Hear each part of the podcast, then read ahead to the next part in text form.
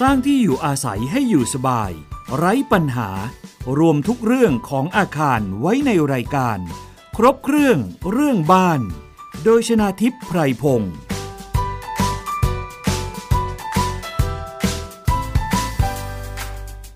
วัสดีค่ะ คุณผู้ฟังคะขอต้อนรับเข้าสู่รายการครบเครื่องเรื่องบ้านค่ะ ทางไทย PBS Podcast นะคะ สามารถรับฟังผ่านเว็บไซต์ แล้วก็แอปพลิเคชันไทย PBS Podcast ได้ แล้วก็นอกจากนั้นนะคะ ค้นหาชื่อรายการครบเครื่องเรื่องบ้านค่ะ ทางแอปพลิเคชัน Podcast ไม่ว่าจะเป็น iOS นะคะ หรือว่า Android รวมไปถึง Spotify รวมถึง SoundCloud ด้วยค่ะ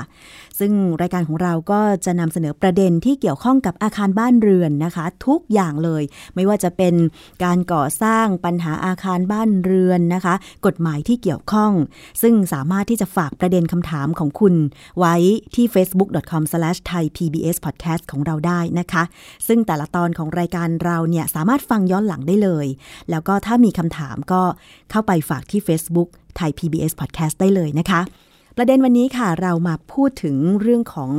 ไฟไหม้บ้านกันบ้าง ใครๆ ก็ไม่อยากให้เกิดไฟไหม้บ้านใช่ไหมคะ คุณผู้ฟัง ที่ผ่านมาล่าสุดเนี่ยมีอยู่ 2 เหตุการณ์ที่เกิดขึ้นในกรุงเทพมหานครนะคะ เหตุการณ์แรก ก็คือวันที่ 12 สิงหาคม 2563 เกิดเหตุไฟไหม้บ้านเรือนในซอยสมเด็จพระเจ้าตากสิน 23 ค่ะ ซึ่งเป็นไฟไหม้รุนแรง สร้างความเสียหายให้กับห้องแถวไปกว่าร้อยคูหานะคะ แล้วครั้งนี้ก็ไม่ใช่ครั้งแรกด้วยที่ไฟไหม้ที่ซอยแห่งนี้นะคะ ย้อนไปเมื่อ 13 มกราคม 2561 ห้องแถวที่ซอยสมเด็จพระเจ้าตากสิน 23 เนี่ยก็เคยเกิดเหตุไฟไหม้มาแล้ว ซึ่งตอนนั้นเนี่ยเสียหายไปกว่าร้อยคูหานะคะ แล้วก็สภาพห้องแถวก็คือปลูกเป็นห้องที่ติดติดกันนะคะ แล้วก็มีผู้อยู่อาศัยเนี่ยจำนวนมากเลยทีเดียวนะคะ ส่วนมากก็จะเป็นห้องเช่า และในครั้งนี้ที่เกิดความเสียหายเนี่ยเสียหายไปกว่าร้อยคูหาทีเดียวนะคะ ผลกระทบที่เกิดขึ้นก็ทำให้ผู้เช่าเหล่านั้นเนี่ยต้อง อพยพไปอยู่ที่อื่น แล้วก็ต้องลงทะเบียนเพื่อขอรับความช่วยเหลือด้วย สาเหตุยังไม่สรุปค่ะ แต่ว่ามีคำบอกเล่าของชาวบ้านในซอยบอกว่าต้นเพลิงเนี่ยมาจากบ้านที่ทำขนมขาย เสียบปลั๊กอบขนมทิ้งไว้ แล้วก็เกิดไฟไหม้ แต่ว่าบางคนก็ตั้งข้อสังเกตว่าจะเป็นการเผาไล่ที่หรือเปล่า อันนี้สาเหตุยังไม่สรุปนะคะ แล้วก็อีกเหตุการณ์หนึ่งค่ะคุณผู้ฟัง เป็นเหตุไฟไหม้ ในวันต่อมาเลยนะคะ 13 สิงหาคม 2563 เกิดขึ้นประมาณตี 5 เกือบ 6 โมงเช้าค่ะ ไฟไหม้บ้านประชาชนภายในซอยพัฒนาการ 28 นะคะ เขตสวนหลวง แต่ว่าครั้งนี้เนี่ยเป็นไฟไหม้บ้านเดี่ยว 2 ชั้นนะคะ พอเพลิงสงบค่ะ เจ้าหน้าที่เข้าไปตรวจสอบดูภายในบ้าน ปรากฏว่ามีผู้เสียชีวิต 2 ราย รายหนึ่งเนี่ยเป็นหญิงวัย 90 ปี เป็นมารดาของเจ้าของบ้าน อีกรายหนึ่งค่ะ อายุประมาณ 40 ปีเป็นสาวใช้ของบ้านที่เกิดเหตุนะคะ ซึ่งเหตุการณ์ทั้งสองเหตุการณ์เนี่ยไฟไหม้บ้านเรือนในสภาพที่แตกต่างกัน เหตุการณ์แรกซอยตากสิน 23 เนี่ยก็คือว่าเป็นชุมชนร้อยกว่าคูหา แน่นอนว่าชุมชนก็คือปลูกติดติดกัน แล้วมีผู้อยู่อาศัยจำนวนมาก และทราบว่าซอย ตากสิน 23เนี่ยแคบด้วยนะคะ แต่ว่าอีกเหตุการณ์หนึ่งที่ซอยพัฒนาการ 28 เนี่ย เป็นบ้านเดี่ยว 2 ชั้น ลักษณะมันแตกต่างกันกับการเข้าไประงับเพลิงใช่ไหมคะ คุณผู้ฟังคำถามก็คือว่าทำไมถึงเกิดความสูญเสียได้ทั้งสองเหตุการณ์ เพราะฉะนั้นวันนี้เรามาเรียนรู้ประสบการณ์ร่วมกัน แล้วก็มาหาทางป้องกัน ไม่ให้ไฟไหม้บ้านของเรานะคะ ดิฉันจึงได้เรียนเชิญค่ะ วิศวกรไฟฟ้านะคะ อาจารย์กิติพงศ์วีระโพประสิทธิ์ค่ะ ซึ่งท่านเป็นเฮรัญยิกสภาวิศวกรด้วยค่ะ สวัสดีค่ะ อาจารย์กิติพงศ์คะครับกราบสวัสดีครับทางผู้ฟังทางบ้านด้วยครับค่ะ อาจารย์คะจากสองเหตุการณ์ อาจารย์พอจะตั้งข้อสังเกตอะไรได้บ้างเกี่ยวกับไฟไหม้อาคารเนี่ยค่ะ ครับจริงๆเรื่องไฟไหม้เนี่ยบางทีไปตั้งสมมติฐานเนี่ยก็คงลำบากเหมือนกัน มันต้องดูในเรื่องของปัจจัยนะครับ แล้วก็ต้นเหตุของเพลิงด้วย ก็เพลินงานนี้ไม่ได้เข้าไปดูพื้นที่ แต่ว่าเบื้องต้นต้องต้องมองสภาพก่อนว่า ในลักษณะของเพลิงไหม้เนี่ยค่ะนะครับเอ่อโดยปกติแล้วเนี่ยส่วนมากแล้วเนี่ยเข้าใจว่าตัวที่เป็นเป็นแพะหรือว่าเป็นต้นเหตุเนี่ยส่วนมากประชาชนไปจะไปมองที่ระบบไฟฟ้าค่ะนะครับระบบไฟฟ้า ซึ่งเข้าใจว่าวันนี้เราน่าจะคุยกัน ผมขออนุญาตเรียกคุณน้ำแล้วกันค่ะนะได้ค่ะเราเราคุยกันว่าต้นต้นเหตุมาจากเอ่อไฟฟ้าก่อนนะฮะค่ะมีสองน่าจะมีสองสองส่วนนะฮะต้นเหตุอันหนึงมาจากไฟฟ้านะครับ อีกต้นเหตุหนึ่งน่าจะเป็นเรื่องของวัสดุที่มาติดไฟง่ายค่ะซึ่งอาจจะไม่ใช่ไฟฟ้านะครับ ก็ก็ทั้งสองกรณี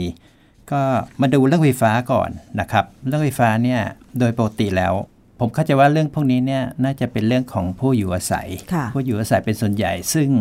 ประชาชนโดยทั่วไปเนี่ยก็จะมองอุปกรณ์ไฟฟ้าเนี่ยเป็นอุปกรณ์ที่คุ้นชินค่ะคุ้นชินนะฮะมองเป็นเออของคุ้นชิน แล้วก็ใช้เป็นเรื่องปกตินะครับบางเรื่องเนี่ยไม่ได้ใส่ใจนะฮะไม่ได้ใส่ใจ โดยเฉพาะในลักษณะของสีที่เป็นปัญหามาก ๆ ที่โดยสาเหตุส่วนใหญ่เนี่ยก็มาจากผมเรียกว่าเป็นเต้ารับไฟฟ้าค่ะนะครับเต้ารับไฟฟ้า ซึ่งก็คือชาวบ้านทั่วไปเรียกว่าปลั๊กนะฮะเรียกว่าปลั๊ก นะครับซึ่งมีทั้งตัวตัวผู้กับตัวเมียเรียกง่าย ๆ อย่างนี้แล้วกันค่ะตัวที่เป็นเต้ารับที่เป็นเต้าเสียบนะเต้าเสียบเนี่ยก็จะเป็นตัวผู้ค่ะนะครับตัวเมียก็จะเป็นเต้าเต้ารับที่อยู่ติดอยู่ที่ผนังอะไรประมาณนี้ ทั้งสองตัวเนี่ยก็โดยหลักแล้วเนี่ยในประเทศไทยเนี่ยขณะนี้เนี่ยต้องเรียนว่ามีมาตรฐานรองรับค่ะมันมี 2 ประเภท คือประเภทหนึ่งเป็นประเภทที่มีมาตรฐานรองรับ อันเนี้ยก็ก็มี ความปลอดภัยในระดับหนึ่งค่ะนะครับระดับหนึ่งที่ถ้าเราดูแลดีเนี่ยมันก็จะปลอดภัยสำหรับการใช้งานค่ะนะครับ อีกส่วนหนึ่งก็คือประเภทที่ไม่ได้มาตรฐาน ซึ่งอันเนี้ยคือเป็นปัญหาเป็นปัญหาของสังคมประเทศไทย ซึ่งจะนิยมของถูกอือฮึนิยมของถูกเนี่ยเนี่ยอันนี้อันตรายนะครับ ซึ่งก็ต้องมานั่งดูกันว่า เออ ถ้าเป็นของถูกแล้วไม่มีตราของมอกรองรับเนี่ยซึ่งเป็น คือมอกเนี่ยเขาจะมีมาตรฐานอยู่ว่าเป็นมาตรฐานควบคุมค่ะนะควบคุม มันก็จะเป็นคล้ายๆตัวตัวข้าวหลามตัดแล้วก็มีวงกลมค่ะอันเนี้ยจะเป็นมาตรฐานควบคุม ก็จะเป็นของที่ใช้ได้อย่างปลอดภัยคำว่าปลอดภัยของผมเนี่ยคือต้องดูแลค่ะต้องดูแลนะครับ อย่างน้อยๆในหนึ่งปีเนี่ยต้องดูว่ามันอยู่ในสภาพที่สีไม่เปลี่ยนนะค่ะ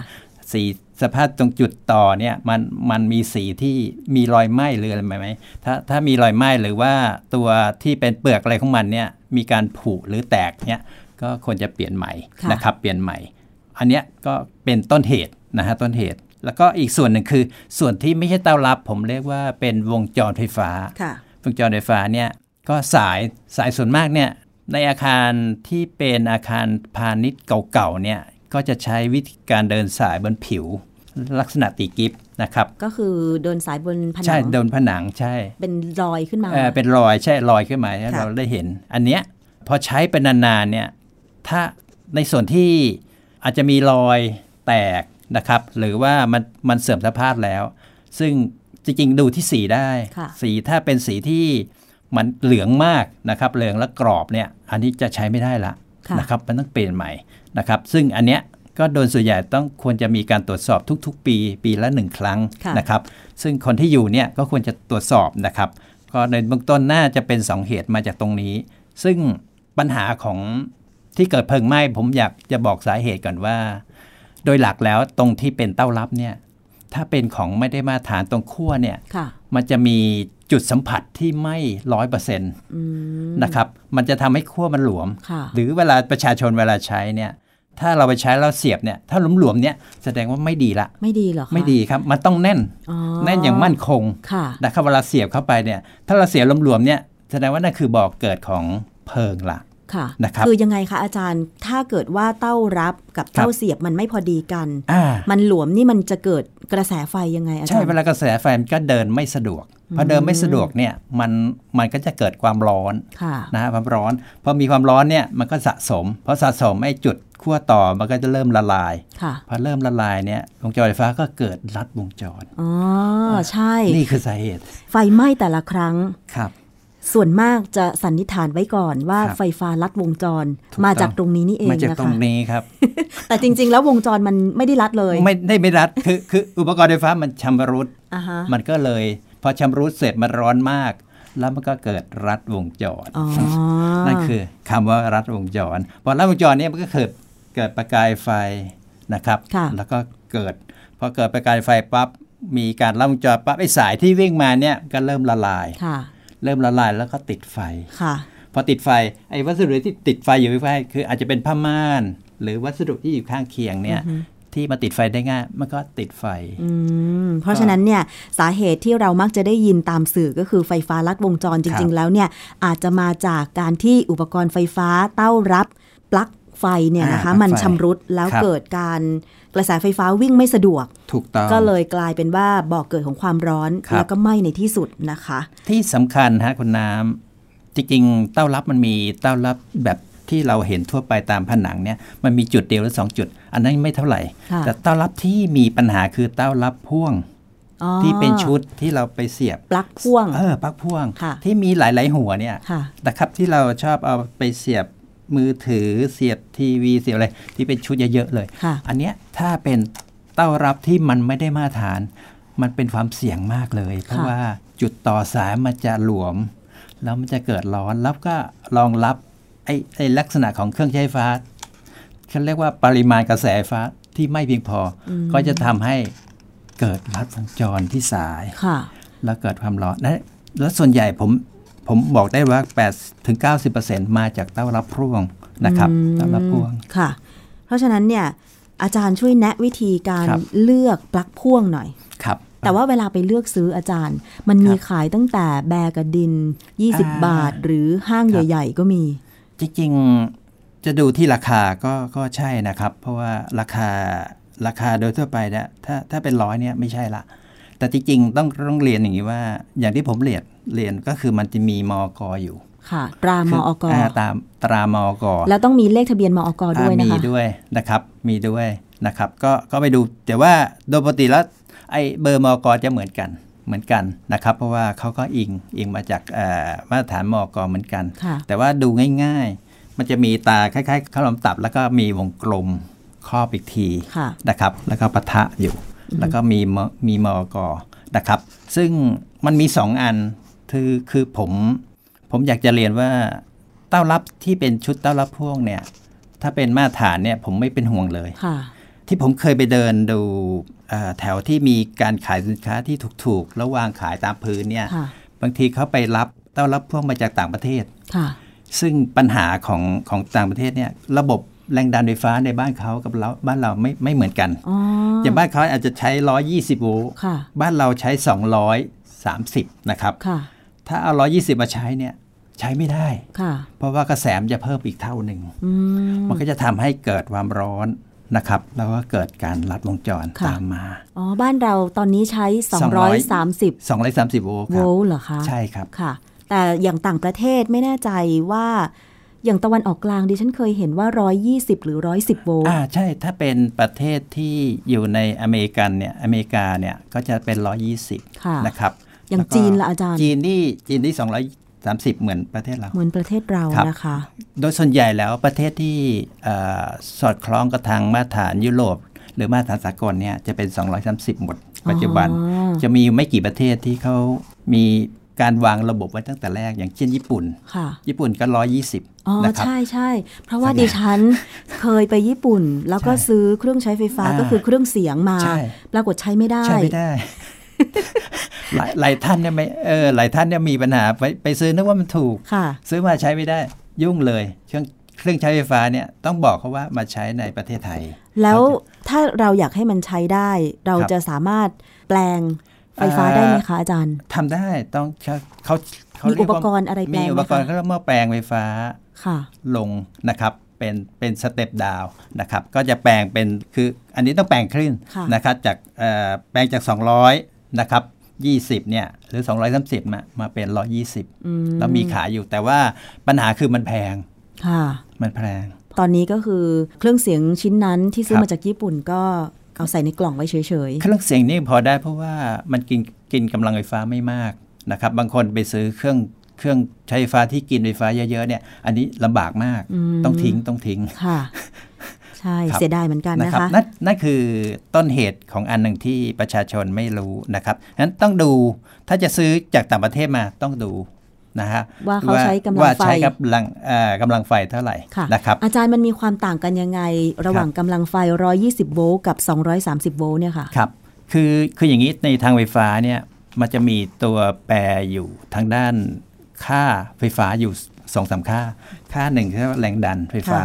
นะครับ อีกค่าหนึ่งคือเรียกว่า ค่ากระแสไฟฟ้าค่ะนะครับ อีกค่าหนึ่งคือค่ากำลังไฟฟ้า กำลังไฟฟ้าอ่ากำลังไฟฟ้าสามค่านะคะอาจารย์สามค่าใหญ่ๆแรงดันกระแสและกำลังไฟฟ้า ใช่ถูกค่ะต้อง ทั้งสามอันเนี้ยมันมันมีการเปลี่ยนแปลงซึ่งกันและกันค่ะในทางคณิตศาสตร์ แล้วก็ทางการใช้กระแสไฟฟ้า ถ้าเราใช้แรงดันสูงขึ้น ค่ากระแสไฟฟ้าจะลดลง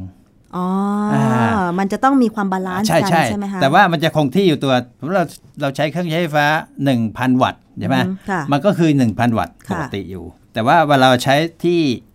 120 โวลต์เนี่ยกระแสมันต้องอีกค่าหนึ่ง เพราะว่ากำลังไฟฟ้าที่ออกเนี่ยมันต้อง 1,000 วัตต์เหมือนเดิมอืนึกภาพใช่ไหมค่ะค่ะอ่าใช่ไหมมันมันใช้ 10 แอมป์ถ้าเราใช้ที่ 220ค่ะนะครับ ใช้ 10 แอมป์นะครับ ประมาณ 10 แอมป์ถ้าเราไปใช้ที่ 110 มันจะกลายเป็น 20 แอมป์ สายฟ้าหรือเต้ารับจะรับไม่ได้ อ๋อ อย่างนี้นี่เองครับเพราะความแตกต่างกันระหว่างค่าของแรงดันและกระแสไฟฟ้าครับถ้าแรงดันสูงกระแสครับไฟฟ้าต้องต่ครับำเพื่อให้ได้กำลังไฟฟ้าที่คงที่ ถูกต้อง อ๋อ ง่ายๆนะคะ ง่ายง่ายๆง่ายๆ มากดิฉันเองไม่ได้เรียนทางไฟฟ้ามา แต่ว่าพยายามคิดเหมือครันบประชาชนทั่วไปว่าครับอ๋อ มันเป็นอย่างนี้นี่เองอ่าเพราะฉะนั้นถ้า 120 โวลต์คือ อันนี้ถือว่าเป็นค่า แรงดันไฟฟ้าครับแรงดันต่ำกระแสไฟฟ้าต้องสูง ถูกต้องอ๋อเพื่อให้กำลังไฟฟ้าที่เราใช้อย่างแสงเนี่ยเราต้องการแสงขนาดนี้ค่ะมันก็จะได้แสงขนาดนี้ หรือเตารีดต้องการวัตต์ขนาดนี้ก็ต้องเป็นวัตต์ขนาดนี้ แต่เผอิญว่าของไทยใช้แรงดันไฟฟ้า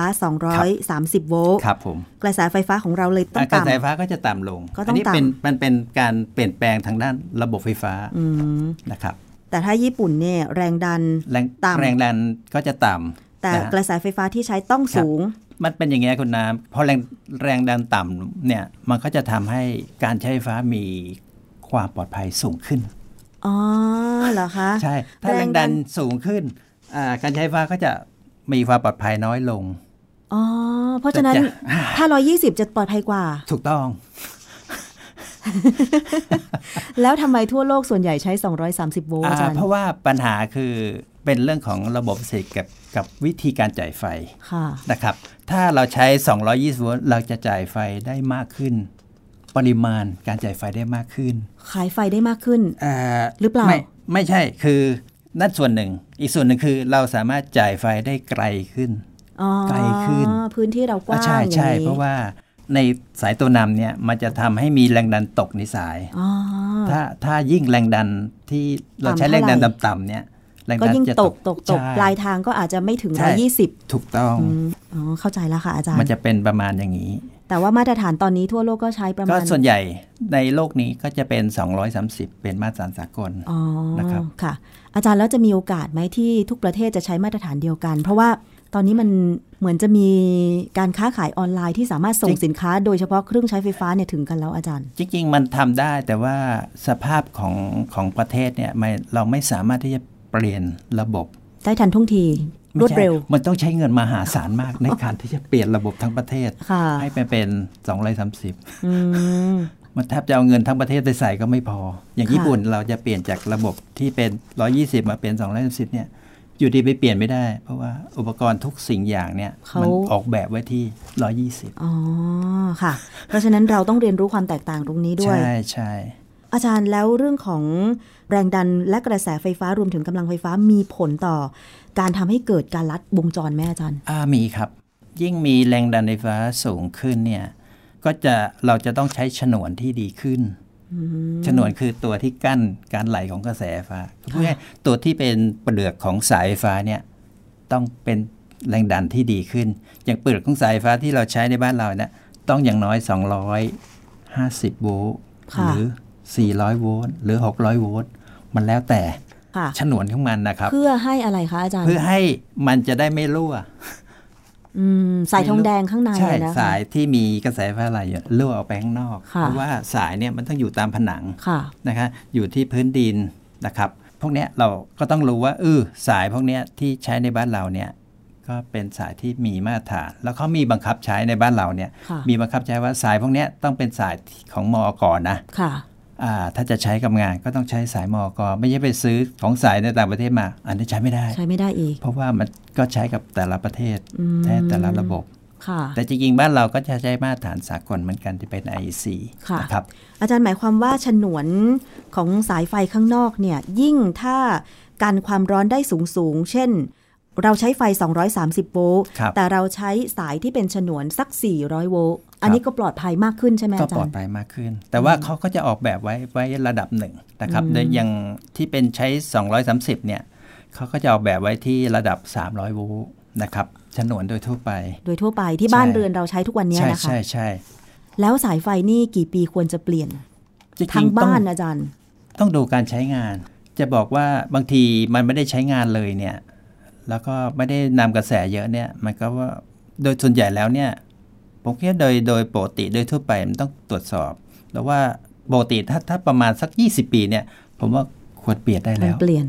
ทั้งบ้านเลยนะคะอาจารย์ แต่ว่าโดยโดยหลักควรจะต้องมีการตรวจสอบทุกปีอือฮึตรวจสอบได้ยังไงคะอาจารย์ ก็ดูจากผิวนะครับ ดูจากผิวของของของสายถ้ามันเปลี่ยนสีแล้ว แล้วจุดไหนมีมีลักษณะเป็นจุดที่มีการกรอบ มีฉนวนเนี่ยมันมันลุกลุยอย่างเงี้ยต้องเปลี่ยนแล้วค่ะนะครับ ถ้ายังอยู่ในสภาพปกติ มันก็ยังไม่เป็นไรนะครับ การเปลี่ยนนี่อาจารย์แนะนำหน่อย เจ้าขอครังบบ้านควรจะทำยังไงถ้าเปลี่ยนก็เรียกช่างมาดู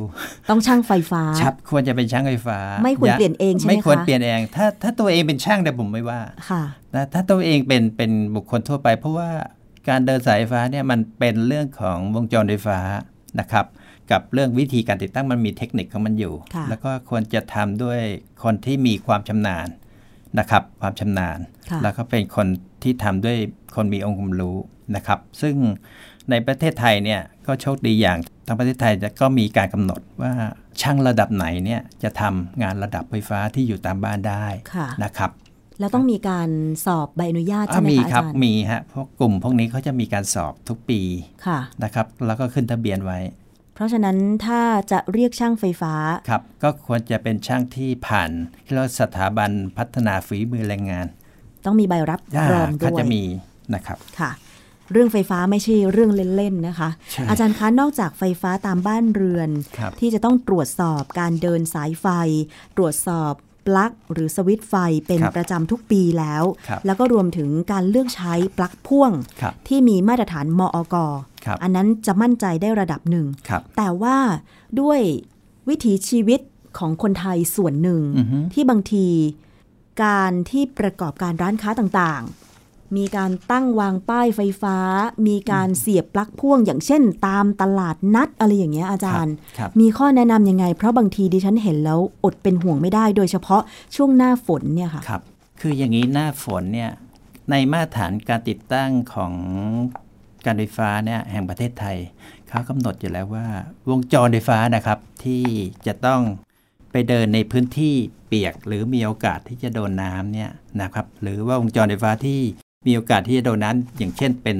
เต้ารับที่อยู่ตามบ้านหรือชั้นล่างเนี่ยมันจะต้องผ่านวงจรที่มีเขาเรียกว่าป้องกันไฟฟ้าดูด วงจรเหล่านั้นเนี่ยต้องผ่านวงจรที่มีเครื่องป้องกันไฟฟ้าดูดนะครับอืมซึ่งเวลาที่ไฟฟ้ามันรั่วหรืออะไรเนี่ยไอ้วงจรพวกนี้มันจะตัดออกค่ะอันนี้ก็จะช่วยชีวิตแล้วก็ช่วยโอกาสที่จะเกิดการลัดวงจรได้อืมครับค่ะ แต่ว่าเรื่องของไฟฟ้าหน้าฝนเดี๋ยวเรามาคุยกันต่ออ่าได้ในครับอีก ครั้งหนึ่งของรายการครบเครื่องเรื่องบ้านนะคะครับแต่ว่าในประเด็นที่ไฟไหม้บ้านเรือน แล้วสาเหตุที่มักถูกพูดถึงก็คือไฟฟ้าลัดวงจร อันเนี้ยเป็นส่วนสำคัญ อาจารย์คิดว่าการเตือนภัยก่อนเกิดไฟไหม้ในบ้านเนี่ยนะคะอาจารย์คิดว่าควรจะติดตั้งอะไรเพิ่มเติมคะจริงๆในบ้านเนี่ยผมว่าทุกวันนี้เนี่ยมันไม่ได้ยากเลย จริงๆมันมีเครื่องเวลาเกิดเพลิงไหม้แล้วทำให้คนเสียชีวิตเนี่ยส่วนใหญ่แล้วเนี่ยคนไม่ได้ถูก ไฟคลอกตายนะค่ะคนเนี่ยจะโดนควันพิษที่เกิดจากการไหม้ของวัสดุที่อยู่ในบ้านปัจจุบันเนี่ยมันเป็น PVC เป็นอะไร ซึ่งมันจะเกิดแก๊สพิษค่ะแล้วพอเราหลับอยู่เนี่ยไอ้แก๊สพิษตัวนี้เนี่ยมันก็เราทำให้เราสูดดม แล้วทำให้เราเสียหมดสติไป เราก็จะไม่รับรู้นะครับหนีออซึ่กงมาไม่ทันอะหนีไม่ทัน เพราะว่าหนีไม่ทันเพราะหมดสติค่ะแต่ว่าสิ่งที่จะทำให้เรารับรู้ได้ว่ามันมีการไหม้เพลิงไหม้เกิดขึ้นในบ้านเนี่ยเราควรจะไปซื้อเอ่ออุปกรณ์ที่เตือนไฟไหม้นะครับที่เป็นลักษณะที่ว่าเป็นสโมกหรือตัวที่ตรวจวัดควันค่ะเวลาเกิดเพลิงไหม้เนี่ยซึ่งเป็นชนิดที่มันสามารถติดตั้งเดี่ยวๆในบ้าน ในห้องนอน หน้าห้องนอนเนี่ยปัจจุบันมีขายทั่วไป แนะนำให้ติดตั้งแล้วก็จริงมีมาตรฐานกำหนดในเรื่องของความปลอดภัยของบ้านเนี่ยกำหนดอยู่แล้วค่ะนะครับ ก็แนะนำเลยครับว่าควรจะติดตั้ง ก็จะเป็นการเตือน ให้เรารู้ว่าเวลาเกิดเพลิงไหม้เนี่ย ตัวนี้จะเตือนเราก่อนว่าค่ะเมื่อเราจะได้ตื่นขึ้น แล้วก็หนีออกมาได้รีบหนีทันออกมาได้ทันครับค่ะ อันนี้ก็คือเรื่องของการป้องกันปัญหานะคะ ถึงแม้ครับว่าเราจะไม่อยากให้เกิดไฟไหม้บ้าน ไม่ว่าจะที่ไหนก็ตามนะคะครับแต่ว่าถ้ามันเป็นอุบัติเหตุจริง ๆ เนี่ย อย่างน้อยๆก็ขอให้เราหนีออกมาใช่จากที่ที่เกิดไฟไหม้ได้ทันใช่นะคุณคะนับเรื่องเอ่อเรื่องชีวิตเป็นเรื่องสำคัญมากค่ะ เอาละค่ะ วันนี้ต้องขอบพระคุณนะคะ อาจารย์กิติพงศ์นะคะ ที่ครับท่านกรุณามาพูดคุยให้ความรู้กับเราในเรื่องของสาเหตุไฟไหม้บ้านเรือนนะคะ แล้วก็วิธีการป้องกันค่ะ ขอบพระคุณอาจารย์กิติพงศ์วีรโพประสิทธิ์ครับเฮรัญยิกสภาวิศวกร และวิศวกรไฟฟ้ามากๆค่ะ ขอบพด้ระวยคุณความค่ะยินดีครับสวัสดีค่ะครับสวัสดีครับ ครบเครื่องเรื่องบ้านวันนี้หมดเวลาลงแล้วนะคะ ขอบคุณสำหรับการติดตามรับฟังดิฉันชนะทิพไพรพงศ์ต้องลาไปก่อน สวัสดีค่ะ ติดตามรายการได้ที่ www.thaipbspodcast.com แอปพลิเคชัน Thai PBS Podcast หรือฟังผ่านแอปพลิเคชัน Podcast ของ iOS Google Podcast Android Podbean SoundCloud และ Spotify ติดตามความเคลื่อนไหวของรายการและแสดงความคิดเห็น โดยกดถูกใจที่ facebook.com/thaipbspodcast